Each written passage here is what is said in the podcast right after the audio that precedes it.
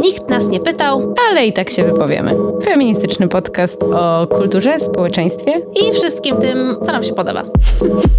Zapraszają Kasia Chrobak, Agnieszka Szczepanek i Mopsiczka Lida.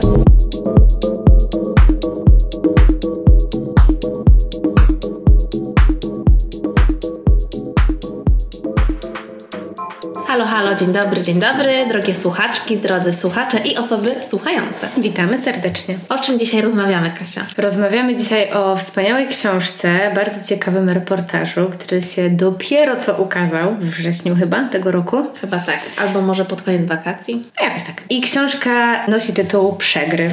Więc jeszcze podtytuł. Jest tak, jest bardzo ważny podtytuł. Mężczyźni w pułapce gniewu i samotności. Czyli znowu będziemy rozmawiać o męskości. I o tym, jak patriarchat krzywdzi nas wszystkich. Tak. Autorkami tego wspaniałego reportażu są y, Patrycja Wieczorkiewicz i Aleksandra Herzyk. No ja tę książkę po prostu połknęłam, nie mogłam się -hmm. oderwać. Przede wszystkim chciałabym powiedzieć, że jestem pod wrażeniem ogromnej roboty, którą dziewczyny zrobiły, jeżeli chodzi o research, ale też tą pracę reporterską, którą wykonał ze swoimi bohaterami, -hmm. wciągając niejako w tę w te grupę, co nie było takie proste, -hmm. zachowując taką też transparentność wobec swoich bohaterów. No całe to budowanie w ogóle relacji uczenie się tego świata też z taką ciekawością, a nie osądzaniem, chociaż na pewno było to wyzwaniem w wielu momentach, no bo w takim bardzo potocznym rozumieniu kojarzymy inceli po prostu z mizoginią i oczywiście z tą mizoginią dziewczyny się stykały, no ale nie tylko z nią. No mnie przede wszystkim w tej książce na początku uderzył ciężar depresji i w ogóle niezaopiekowania pod kątem właśnie zdrowia psychicznego i w ogóle mhm. takiego jakiegokolwiek samopoczucia, jakichś takich w ogóle podstawowych potrzeb ludzkich. Tak, tak, zgadzam się. Myślę, że tutaj ta reporterska robota, o której mówisz, rzeczywiście została zrobiona dokładnie. Zbieranie materiału zajęło dziewczynom dwa lata, że właśnie zrobiły taką trochę infiltrację tej grupy, że dużo rozmawiały z nimi, słuchały ich właśnie starając się pozostać e, obiektywnymi. I to widać w tej książce, że, że ta książka jest obiektywna, że ona jakby wręcz momentami jest taka sucha się wydaje, nie? Że tam został ten głos oddany tym bohaterom i że właśnie autorki nie sprowadziły ich do jakiegoś jednego typu, mhm. chociaż tam oczywiście się powtarzają te przyczyny, o których mówisz, jakby ten, ten ciężar jakby gatunkowy tego tak naprawdę cierpienia. Jestem, jestem pokazany, jakby powtarzają się te czynniki, które wpływają na,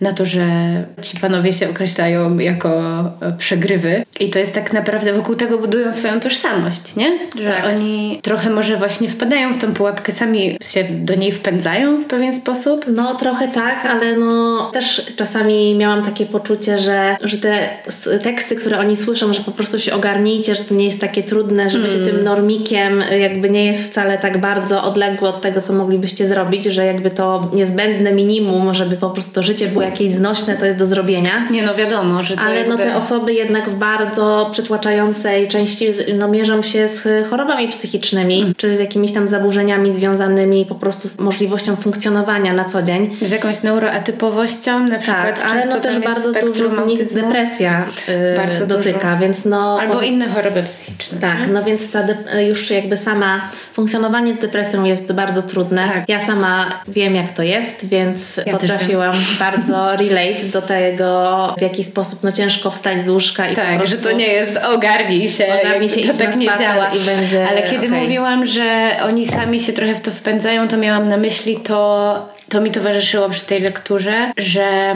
przez to, że właśnie tworzą te takie zamknięte grupki i siedzą na tych czatach, na tych czanach i, i siedzą w tym necie, mhm. te rozmowy to jest takie nakręcanie się, wiesz, to jest taka spirala przemocy skierowanej też do siebie samych, nie? Tak, no to jest przede wszystkim autoagresja, ale mhm. to jest też to, co się pojawia w wielu tych ich wypowiedziach, kiedy ktoś ich z tym konfrontuje, że i dlaczego nie wracają, chociaż na przykład y, nie zawsze bycie na tym forum jest dla nich dobre, no to jest też to, że dla wielu z nich to jest jedyny kontakt, jaki oni mają w ogóle z, jak, z ludźmi, tak? Mhm. Czy z w ogóle z osobami, że to jest w ogóle jakakolwiek interakcja społeczna, w którą oni się wdają, bo niektórzy, większość z nich mieszka z rodzicami, niektórzy samotnie, Więc ci, którzy nawet mieszkają z rodzicami, no to bardzo unikają też tego kontaktu. To jest takie po prostu bycie współlokatorem. Mhm. Niektórzy byli w jakichś tam bliższych relacjach, zwłaszcza jeżeli chodzi o mamy. Mhm. I nawet tutaj się pojawia jedna z mam, mhm. jako taka pełnoprawna bohaterka, która wie tak. o tym całym procesie i tak dalej. Ale mam takie wrażenie, że może dla osób, które nie czytały, nie wiedzą o czym my mówimy, więc tak Też musimy... właśnie chciałam powiedzieć, że wskoczyłyśmy. Jesteśmy już głęboko, a może po prostu powiedzmy tak bardzo pokrótce Dobra, może z... jakaś struktura i jakby o czym my tutaj mówimy. Dobra, może też zrobiłyśmy taki skrót, bo już to jest nasz drugi odcinek tak, tak. naprawdę o incelach. Wcześniejszy nasz odcinek bardziej był w takim kontekście amerykańskim osadzony, bo rozmawiałyśmy o menosferze ogólnie, czyli o takich ciemnych zakątkach internetu, gdzie właśnie spotykają się osoby, które no, mają nastawienie bardzo mizoginistyczne, wierzą po prostu w to, że są prześladowani, w to, że y, kobiety y, poprzez y, feminizm po prostu znęcają się na mężczyznach. Więc tam rozmawiałyśmy o artystach podrywu, o mężczyznach idących swoją własną drogą, o incelach ruchu też mężczyzn po prostu. Ruchu wyzwolenia mężczyzn, tak, więc no i te treści się też pojawiają gdzieś tam w Tak, no one są wydaje mi się w ogóle nie odłączne w ogóle w mhm. takim myśleniu też o tym, iż takim, żeby się w tym rozpoznać, bo podobało mi się też to porównanie, które dziewczyny tutaj zrobiły, że menosfera to jest taki jakby kraj, taki land wobec, i jakby w niej są różne właśnie takie landy, mhm. że są ci artyści podrywu, że są incele mhm. i, i że jakby tych no, takich odłamów związanych właśnie z tym jakby problemami związanymi z męskością y, w konfrontacji bardzo często z kobietami, bo często to są takie odpryski też po prostu tej mizoginii, takie baklasze wobec tych zdobyczy feminizmu, mhm. ale też takie obszary, gdzie po prostu mężczyźni czują, że muszą muszą się sobą zaopiekować, bo zdobycze feminizmu im coś zabrały. Mhm. Więc no, to bardzo pokrótce przybliżałyśmy w tym poprzednim odcinku, bo to jest bardzo rozległy temat. I dla mnie w tym reportażu, oprócz tego, że każdy rozdział to są bohaterowie, tak. których poznają autorki na wykopie mhm. przez hashtag przegryw, mhm. to jest taki no, serwis, gdzie się wrzuca memy mhm. i się no, komentuje, tak? tak? Te wszystkie takie swoje znaleziska z internetu się po prostu z nimi dzieli, no i one są okraszone różnymi hashtagami, mhm. no i jakby wokół nich się zbiera jakaś taka społeczność. No i one e, też prowadziły te rozmowy, co ważne, na Discordzie. To mhm. taka zamknięta grupa, gdzie trzeba było uzyskać za zaproszenie.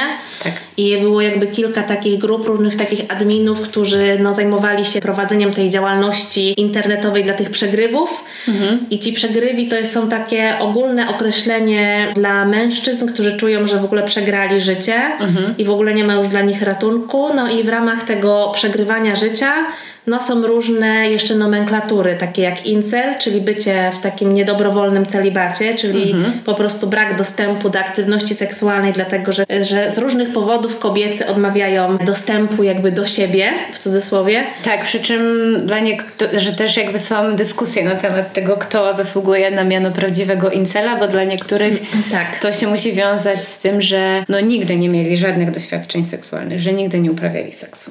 Tak, no i w ramach oczywiście tej społeczności funkcjonuje ta matrixowska metafora związana z czarną pigułką, czerwoną, niebieską. Niebieska mhm. to jest w ogóle ten świat, w którym my żyjemy. My po prostu jest, jakby przejmujemy tą jakąś taką rzeczywistość, która jest. Trochę żyjemy nieuświadomieni w tym, nie chcemy przyjąć tego, jaka się prawda pod tym wszystkim kryje, mhm. ale są takie osoby, które znają tę prawdę. No i Blackpill to jest taka najbardziej nihilistyczna odmiana, taka, tak. Bar, taka trochę czarna dziura, do której się wpada. No i tam już po prostu wiesz, że tym przegrywem będziesz, zostaniesz i nigdy się z tego, nie ma z tego wyjścia.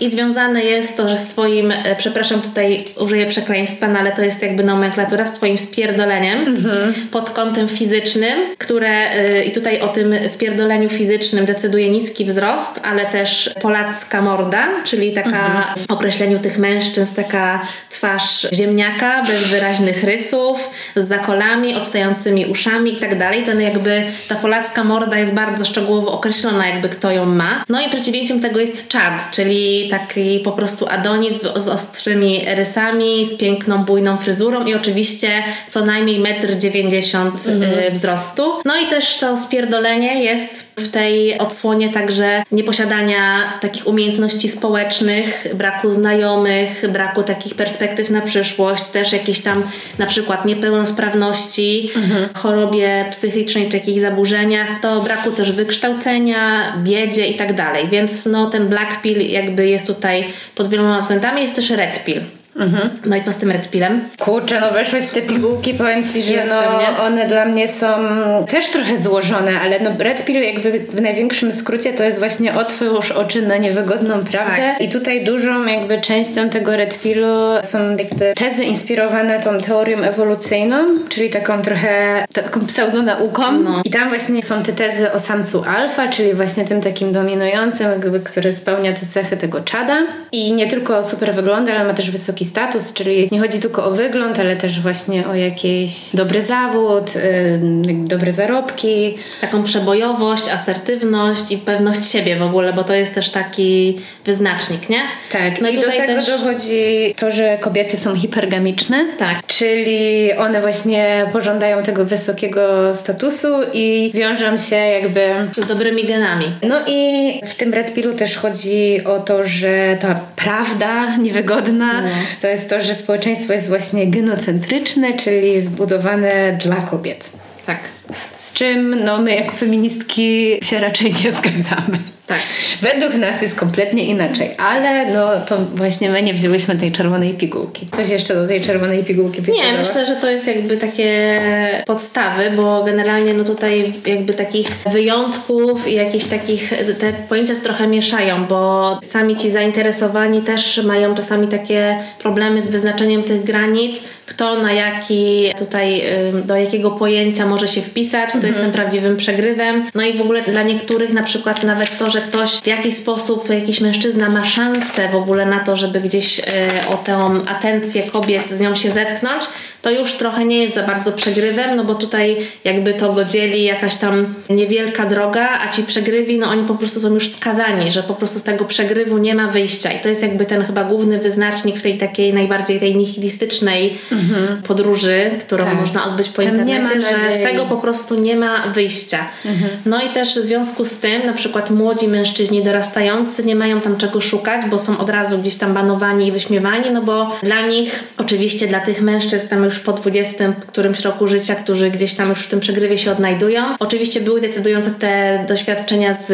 dzieciństwa, z, z dorastania jako nastolatkowie i tak dalej, ale dopóki jesteś tym dorastającym chłopakiem, nastolatkiem, Czyli pod wiekiem, pod wiekiem, to jeszcze nie masz prawa tutaj o swoim losie wyrokować, no chyba, że na przykład jesteś niepełnosprawny albo masz jakąś deformację twarzy, tutaj dopuszczają takie wyjątki, no to jeszcze musisz, dos- jeszcze musisz większego spierdolenia doczekać, jeżeli tak. chodzi o wiek i po prostu zamknąć się w sobie w, w pokoju u rodziców, żeby dostąpić tego zaszczytu i nazwać się i dołączyć do tej całej społeczności. Tak, tam jest bardzo dużo paradoksów, nie? Czyli to, że im bardziej, na, na przykład to, że im bardziej przegrywasz, tym bardziej wygrywasz w tej zamkniętej -hmm. społeczności, nie? Że Dokładnie. to jest wręcz taki konkurs na to, kto jest bardziej spierdolony. I tutaj znowu przepraszamy za używanie tego słowa, no ale my używamy właśnie słowniczka tej subkultury, bo myślę, że można śmiało powiedzieć, że to jest subkultura, bo jest tam wytworzony i własny język, który też autorki spisały trochę taki, zrobiły taki pomoc, pomocniczy słowniczek na końcu książki książki, żeby się jakoś odnaleźć w tym słownictwie. Jest tam bardzo taki charakterystyczny czarny humor,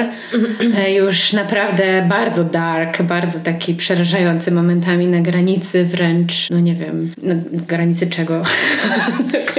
No na granicy, o której nie chcesz przekroczyć na tak, pewno. No i ta już... filozofia, nie? Czyli ten, ten, ten taki światopogląd właśnie, że no nihilistyczny, że nie ma tego wyjścia. Więc są też właśnie pewne punkty, które można zdobyć, e, można tam zostać mnichem, czarodziejem. Czarodziejem. Jest też mowa o Mesjaszu na przykład, tak. czyli o tym, że być może tutaj jakiś skrawek nadziei można odnaleźć w tej, w tej subkulturze, że być może jest szansa na wyjście z przegrywu, chociaż większość właśnie uważa, tak jak powiedziałaś, że z przegrywu nie ma wyjścia. Jedyne wyjście, jako, jakie widzą, to e, bohater, czyli samobójstwo takie honorowe, żeby po prostu skrócić swoje cierpienia. Też wielu przegrywów jest za eutanazją. Lub jest bardziej takie jeszcze radykalne wyjście i ono jest bardziej charakterystyczne dla tej kultury amerykańskiej, czyli, czyli to jest właśnie taki e, bohater, ale jeszcze zemstą na społeczeństwie, czyli te ataki takie terrorystyczne czy strzelaniny w których właśnie dokonuje się tej zemsty na społeczeństwie, bo to społeczeństwo krzywdzi przegrywów i sprawia, że oni tak cierpią, więc należy im się zemsta. E,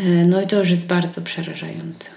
Tak, tam są takie jakby różne wtajemniczenia też, do których dochodzi się w tym odosobnieniu i to jest też tutaj y, opisane w zależności o tym, w jakim y, wątku dziewczyny są ze swoimi bohaterami. Mhm. I dla mnie y, były super dwie rzeczy w tej książce. Po pierwsze, ogromną wartością dla mnie w tym reportażu jest to właśnie to, o czym ty mówiłaś, że docieramy tutaj do, czasami do bardzo skrajnych teorii, do bardzo skrajnych takich poglądów, które mają niewiele wspólnego niestety z faktami i z faktycznymi badaniami, że dużo mhm. to jest takich interpretacji i to, co zrobiły tutaj autorki, to jest skonfrontowanie ze źródłami, z badaniami takimi rzetelnymi. Bardzo dużo ciekawych badań. Bardzo jest. ciekawych badań, więc jeżeli ktoś na przykład chce zgłębiać dalej temat w ogóle męskości i w ogóle tej menosfery, no to tutaj dostaje taką dosyć potężną bibliografię, mhm. jeżeli chodzi w ogóle o dostęp do takich e, rzeczy. Nie ma tutaj co ukrywać, że w większości one są anglojęzyczne, mhm. no ale myślę, że znajdą się tutaj też nie tylko, e, nie tylko takie, bo okazuje się, że no, temat jest jakby przedmiotem debaty i w ogóle... Ale są też takie badania polskie tego Zbyszka Melosika, nie? Tak, też tego króla i tak dalej, więc no jest tego, jest tego sporo, więc no to jest dla mnie super, że te jakby to, co tutaj zostaje wypowiedziane powiedziane przez tych bohaterów nie zostaje bez takiego komentarza, że mm, jest tutaj dużo z takich pseudoteorii i pseudoprawd i też mhm. w ogóle takich nieprawdziwych rzeczy, ale z drugiej strony też bardzo mi się podoba to, że e, w tym reportażu też co docenili sami bohaterzy, mhm. co czytamy w posłowiu, dziewczyny nie skupiły się tylko na tym aspekcie takim najbardziej stereotypowym, jeżeli chodzi mhm. o tych chłopaków, czyli że oni po prostu nienawidzą kobiet i tak dalej no bo to jest jakiś tam aspekt, y, niektórzy nawet w ogóle nie, uży, nie uważają się za mizoginów, ale one też oddały tą sprawiedliwość związaną właśnie z przedstawieniem tych mężczyzn jako przede wszystkim zmagających się z chorobami, z samotnością, mhm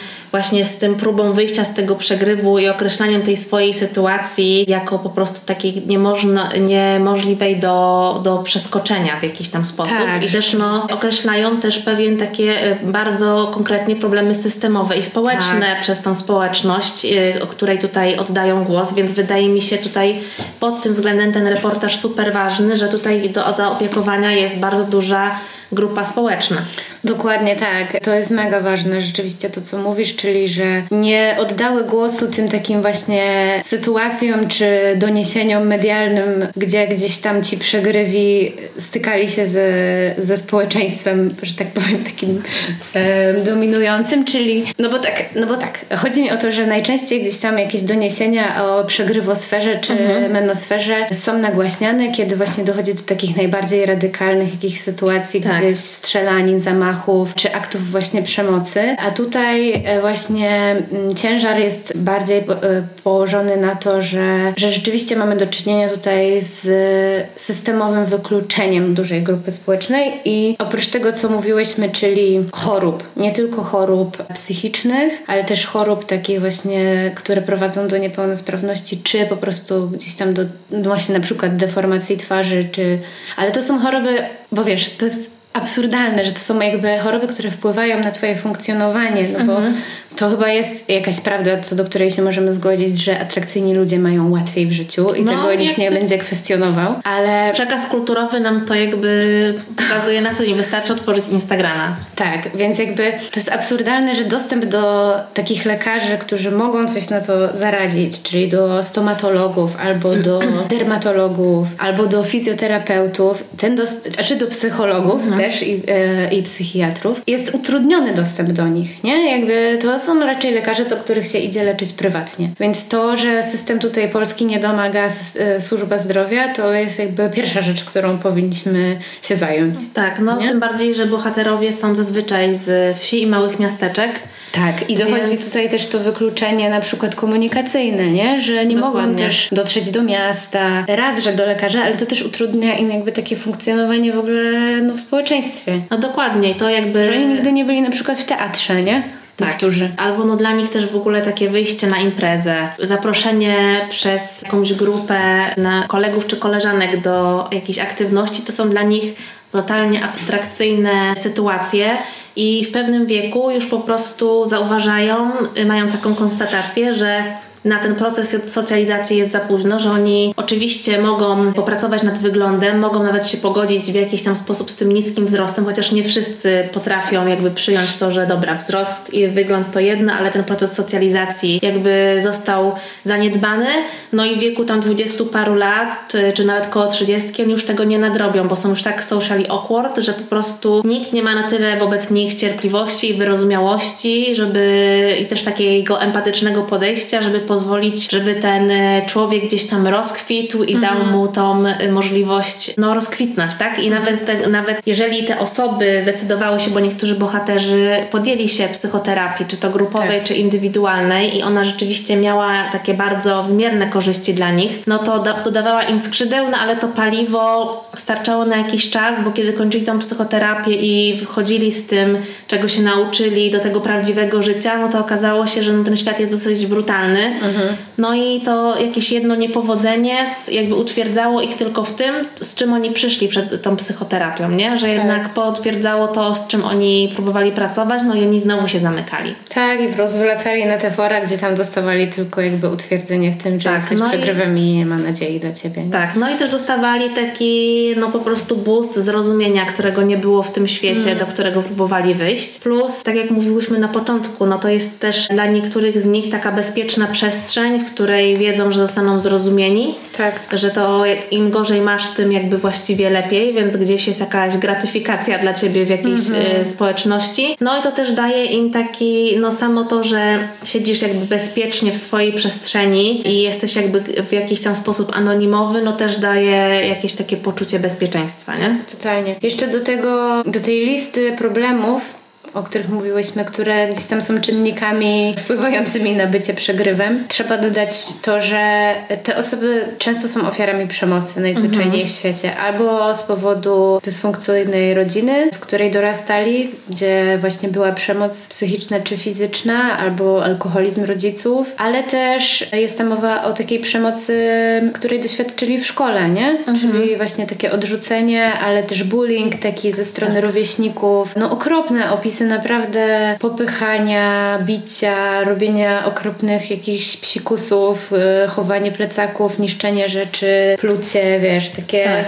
No ale też ta, y, uderza przede wszystkim ta niewydolność tego systemu szkolnego, nie? Tak jeżeli chodzi w ogóle o tych, w jaki sposób funkcjonuje szkolny pedagog, czy psycholog, mm. czy psycholożka, no i to naprawdę boli, w jaki sposób te problemy były tam załatwiane, a właściwie absolutnie nie Zamiatane były załatwiane. Pod dywan, nie? I tak dla mnie było w jakiś tam sposób y, zaskakujące, że jednak spora część tych bohaterów w końcu zajmuje się tym zdrowiem psychicznym, nie? Że mm-hmm. część jakby w ogóle totalnie wie, że nigdy nie pójdzie, ale część próbuje podjąć to leczenie. Mm-hmm. No oczywiście zmagają się z tym, że na przykład dopiero po kilku latach jakaś tam mieszanka leków im pomogła, że to jest tak. bardzo długi proces wychodzenia, że na niektóre ich choroby jedynym ratunkiem jest to, że leki dadzą im jakieś tam otępienie, co też nie jest dla nich dobre, mm. więc to są też takie no, poruszające wyznania osób, które po prostu no, w tym kryzysie psychicznym żyją bardzo długo.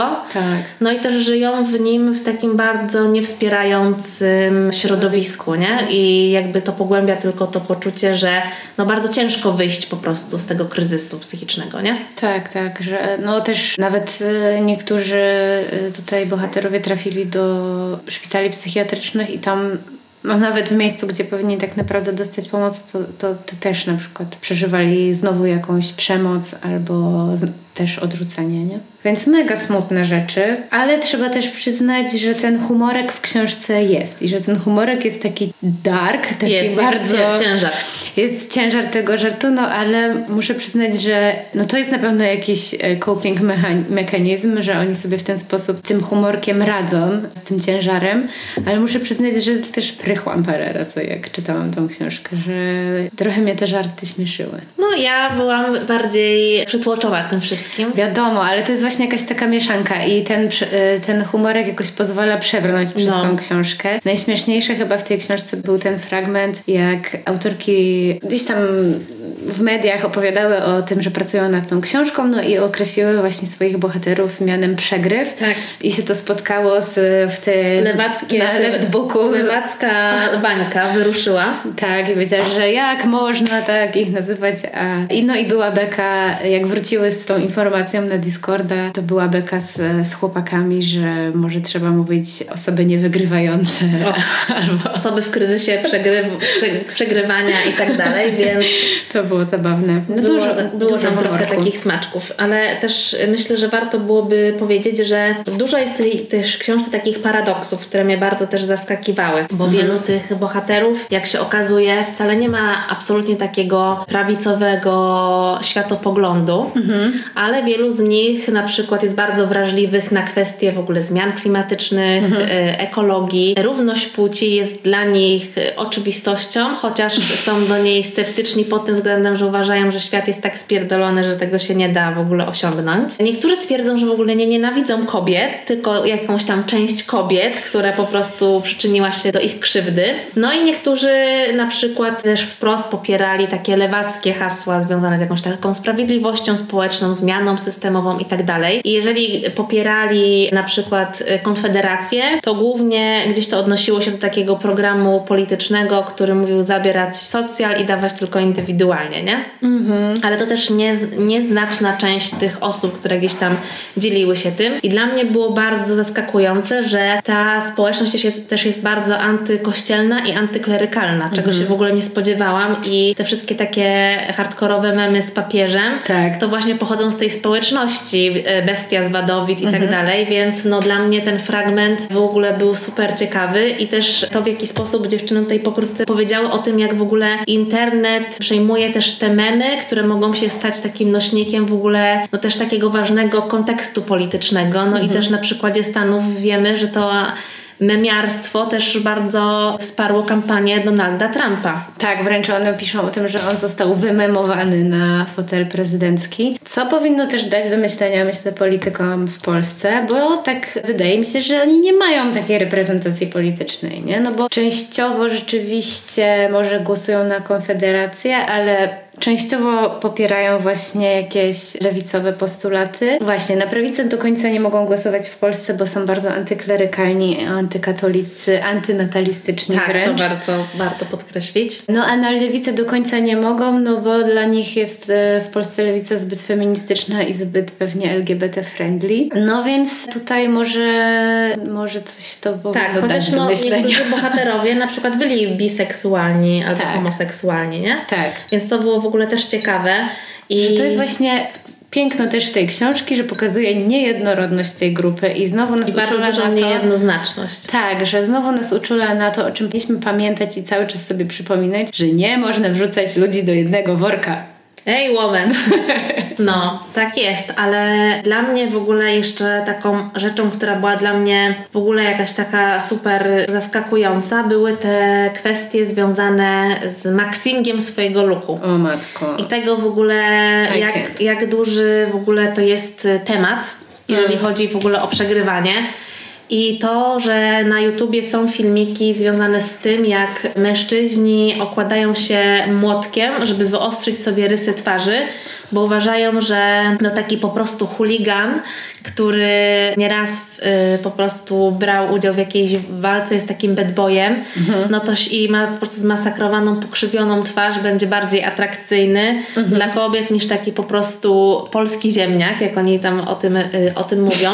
No. Ale też, że są też y, takie osoby, które rozważają na przykład zmianę płci, żeby zwiększyć swoją, swoje szanse na rynku matrymonialnym i na to, żeby po prostu nie być samotnym i żeby zaznać tej bliskości. To było dla mnie takie no mega zaskakujące, mhm. że w ogóle no ten temat w ogóle związany z tranzycją jest w takim zupełnie innym kontekście, że to mhm z jednej strony jest jakby jakaś taka opowieść o tym wykorzystaniu tego na jakiś taki użytek, a z drugiej strony tam nie ma opowieści o tej tożsamości, że ktoś jednak, ta zmiana wynika z jakiegoś innego może poczucia, nie? Że mhm. jednak czujesz się kobietą na przykład, nie? Tak, no to już to Tutaj ten temat nie jest jakoś e, opowiedziany i zaopiekowany, więc to mnie jakoś super e, zaciekawiło i jestem ciekawa, jak tutaj te osoby gdzieś tam o tym mogłyby więcej opowiedzieć. Ale, Ale to też trochę, bo to o czym mówisz, to jest trochę powiązane też z tymi wszystkimi aplikacjami randkowymi i z takimi powiedzmy ich przekonaniami e, tych przegrywów związanych z tym, jak te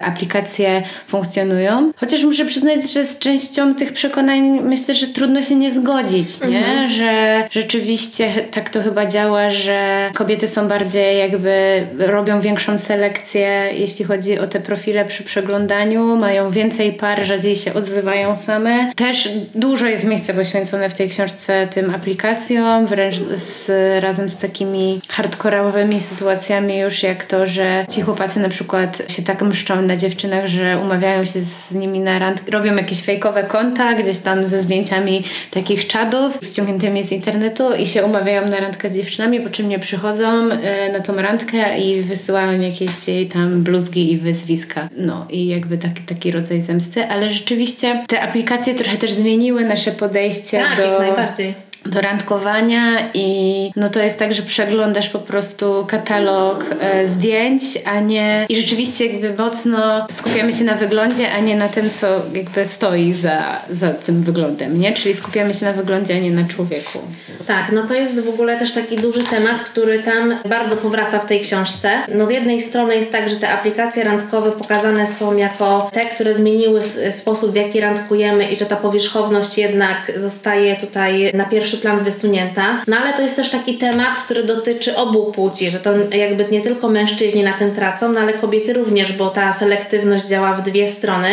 Poza tym, no, z mojej perspektywy, jako y, użytkowniczki Tindera, która niedawno wróciła na tę aplikację, no ta selektywność na przykład też się bierze z jakichś takich doświadczeń, że są jakieś takie na przykład konta, które wiem, że nie wyglądają na prawdziwe, mhm. albo no teraz dla mnie było bardzo zaskakujące to, jak bardzo Tinder został, y, jest sprofilowany i tam już możesz zaznaczyć więcej, nie tylko dajesz swoje zdjęcia i piszesz jakieś krótkie bio, mhm. Ale tam oprócz tego, że możesz podłączyć swoje konto instagramowe, Spotify'a, no to też wybierasz preferencje, czy palisz, czy nie palisz, czy chcesz mieć dzieci, jakie masz wykształcenie, o. ale co w ogóle jest absolutnie absurdalne i jakby jest autentycznym potwierdzeniem tego, o czym tutaj utyskują nasi bohaterowie, kwestia wzrostu którą wpisujesz i która jest widoczna w tym skrócie, mhm. że masz po prostu zdjęcie, wzrost i na przykład to, czego szukasz na Tinderze. Tam jest kilka opcji, że na przykład całego związku jeszcze nie wiem, mhm. czegoś na krótko lub nie, ale ten wzrost jest jakby też jedną z pierwszych informacji, które jakby mężczyźni mogą o sobie udostępnić i dla mnie no to jest nie w porządku, no bo na wzrost nie masz wpływu, w sensie możesz sobie zrobić operację przedłużania kości piszczelowych. Jezu, to jest straszne, jak oni tam o tym mówią, że marzą o tym łamaniu kości, nie? No. A syn mi Farał to zrobił. Tak? No. Nie wiedziałam. Ten autor reportażu o mitu.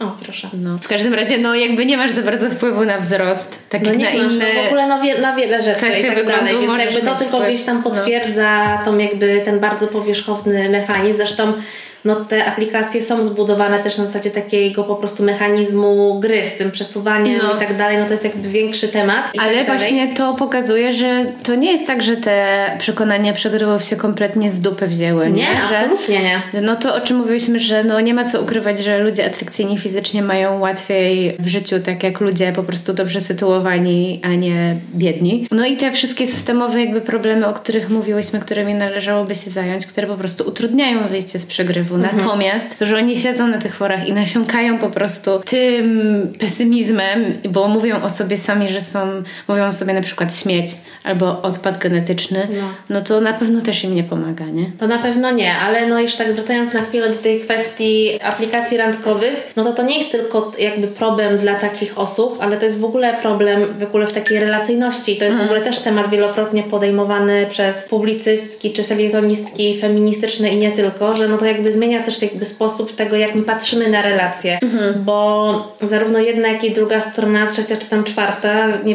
jakby w zależności czego szukasz, no to to, że w ogóle masz tyle opcji i że nawet jeżeli się na kogoś decydujesz, to znaczy, że jakby wybierasz kogoś jakby z morza wielu opcji i może to nie jest ten najlepszy wybór, którego mogłeś tak. dokonać, tylko może czeka ktoś więcej, więc y, coś, lepsze, coś lepszego dla ciebie, więc może lepiej nie inwestować w tę znajomość, bo przecież może ominieć coś wspanialszego, tak? Więc Jasne. jakby to jest też ta taka selektywność, która jakby no niestety wynika z tego samego mechanizmu działania tych aplikacji randkowych, który no po prostu jest dosyć nieubłagany. Jasne, ale da się to przeskoczyć. Oczywiście, że się da, ale no z drugiej strony to też jest tak, że ludzie jednak do tego wracają, no bo jakby też u nich się pojawia ten argument, u naszych bohaterów, że gdzie mamy kogoś innego poznać, że kiedyś ludzie bardziej poznawali się przez znajomych, na imprezach i tak dalej, oni w ogóle są z tego wykluczeni, mhm. więc no oni próbują przez te portale randkowe, tak? No dla mnie jakby też to jest w jakiejś zasadzie argument i od koleżanek, od których słyszę, że Mamy na przykład już 30 parę lat, nikogo nie poznałyśmy przez znajomych. Jak pytam znajomych, to wszyscy są zajęci. Tak, wiadomo. I tak dalej, więc czasami to jest, jeżeli chcesz iść na randkę i w ogóle kogoś poznać, to jest jedyny sposób, żeby po prostu sobie jakby wyjść z inicjatywą, tak? Oczywiście, no ale na przykład ja jestem przykładem, że można znaleźć męża na Tinderze. No można, jakby z, I właśnie też przeżyłam tę sytuację, że już nie miałam po prostu gdzie kogoś poznać, bo już jestem po studiach, już mam pracę stałą, no jakby mam dużo zainteresowań, już nie mogę iść na kolejne jakieś warsztaty albo szukać nowych rozrywek, bo po prostu nie mam już na to czasu. No i został tylko Tinder. Więc jakby to jest też bardziej złożony problem, nie? Tak mi się wydaje, że Jasne. jakby to wykluczenie nie dotyczy tylko tej grupy społecznej, nie? Tak, tak. Na pewno to w ogóle mogłybyśmy kiedyś zrobić myślę o tym osobny odcinek. No myślę, że tak. O tym, jak aplikacje randkowe zmieniają Zaprosimy krajobraz. A jeszcze do tych takich przekonań, wracając, które są no, całkiem uzasadnione, to jest jeszcze jedna taka cecha przegrywów, tego przegrywania w życie, która może ich e, jakby dyskwalifikować na rynku matrymonialnym. I tam jest właśnie w tym słowniczku takie określenie need, przez mhm. dwa E, nie? czyli not in education albo training. No osoby, które albo nie mają wyższego wykształcenia, nie uczą się, ale też które nie, albo które nie mają pracy, nie? Więc to też jest taka cecha, która jest pożądana przez kobiety tego też jakby na tym nam zależy, żeby było wyższe wykształcenie i praca. No i gdzieś tam osoby, które się uważają za przegrywów, no też trudno jest im czasem z tego wyjść, mhm. nie? Bo albo nie mają możliwości podjęcia nauki czy pracy ze względu właśnie na różne jakieś utrudnienia, czy związane z tym, gdzie mieszkają, czy ze stanem zdrowia i tak dalej. No albo po prostu uważają, że jest dla nich za późno, żeby zacząć. Tak, no ale też wiele osób zmaga się po prostu z takim, no z tymi e, zaburzeniami czy chorobami psychicznymi. No i jakby to wciąż nie jest do końca jakby powód, żeby zawalać coś w pracy i tak dalej. Nie ma takiego po prostu zaopiekowania tym tematem też dla osób, które po prostu no czasami nie są w stanie się pojawić w pracy, tak? To jest wciąż ogromny temat tabu, no i jakby mhm. dzielenie się tym, że choruje się pod tym kątem, no to jest jakby bardzo często wykluczające.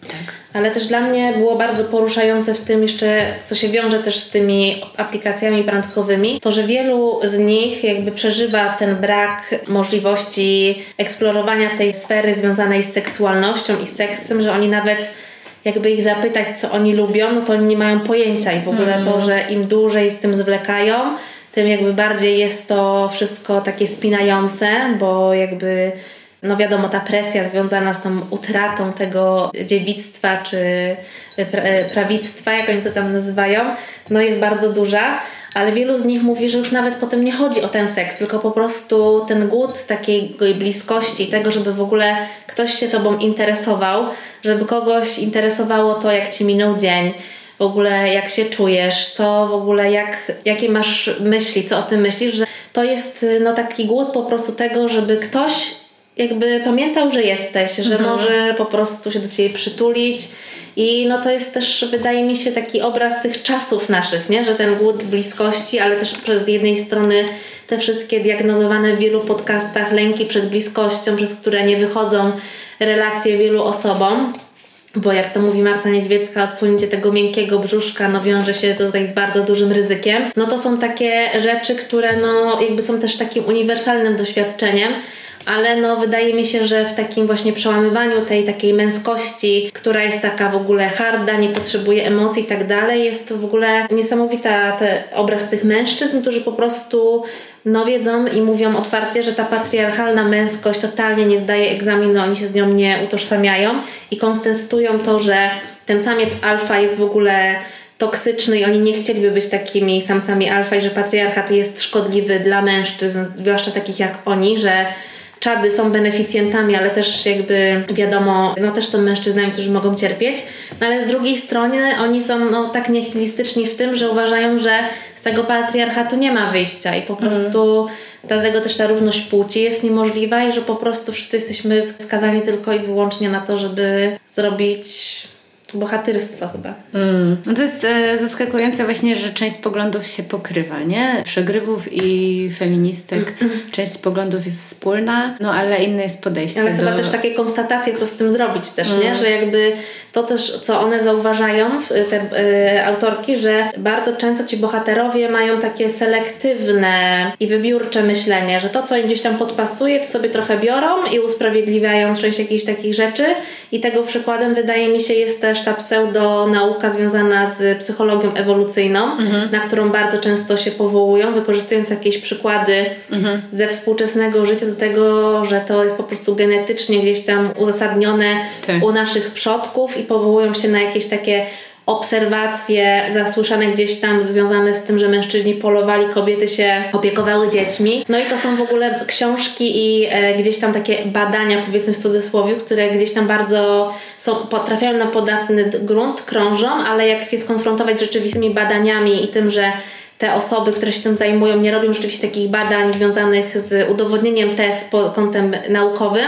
no to to już gdzieś tam umyka, nie? No i to też zwracałem uwagę, że to jest w ogóle bardzo groźne, no bo to jest po prostu takie dopasowywanie czegoś, co nazywamy faktami do usprawiedliwienia jakichś swoich po prostu, e, swojego rozgoryczenia bardzo często, nie? Mhm. No i to jest po prostu też jakiś taki odłam związany też z tworzeniem fejkowych po prostu informacji i rozprzestrzenianiem, tak. nie? Więc no to jest też pod tym kątem totalnie do zaopiekowania, nie? Tak, no tym bardziej, że właśnie ostatnie doniesienia etnologów, antropologów no, pokazują, że właściwie to nie było takiego podziału, jeśli chodzi o bycie łowcą. No kobiety też polowały w tych społeczeństwach, jeżeli w ogóle się odnosimy rzeczywiście do tak odległych czasów. To też zostało w pewnym sensie obalone, że był taki podział, mhm. nie? Silny na, na te role. Tak. Ja mam jeszcze jedno Ciebie pytanie. No bo rozmawiamy o tym wszystkim, ale no nie byłybyśmy sobą, gdybyśmy nie zadały tego pytania, na które na pewno wszyscy czekają.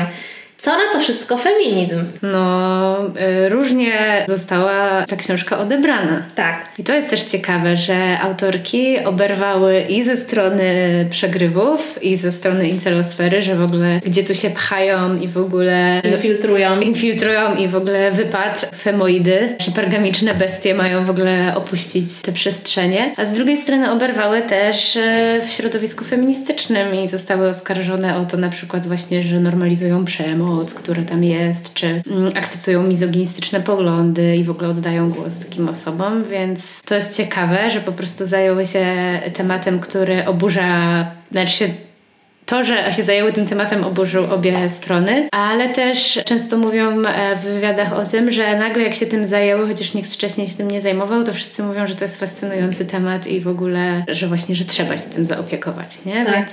No też bardzo często mówią, że one absolutnie nie chcą tutaj wkładać tego tematu na zasadzie, że kobiety się powinny tym zaopiekować i że to jest jakby kolejny temat, który feministki powinny wziąć na swoje barki pod kątem tego, żeby rozwikłać i załatwić ten problem.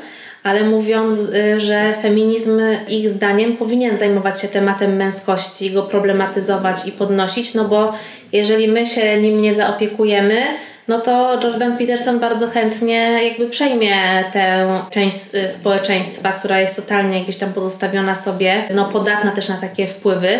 Więc no to jest też takie pytanie związane z tym, co robiła Bell Hooks, że jej książka, mhm. o której wielokrotnie mówiłyśmy i którą kochamy, gotowi na, zmianie, y, na zmianę o mężczyznach i męskości, która też w ogóle otwiera cytat z tej książki, ten reportaż mówiła o tych rzeczach 15 lat temu, była też bardzo no, wyklęta trochę przez część tak. społeczności feministycznej, oskarżana właśnie o jakieś takie dwulicowe Mhm. zagrywki. No ale no ja sercem jestem przy tym, żeby tematem się zaopiekować i żeby, tak jak też mówiłyśmy o tym podczas naszego panelu o siostrzeństwie i padło też takie pytanie do Magdy Szewciów, że kto ma się tym zaopiekować, jakby jaki jest na to przepis. No i wiadomo, że na przykład naszego podcastu nie będą słuchały osoby z tej przegrywosfery. Czemu wiadomo?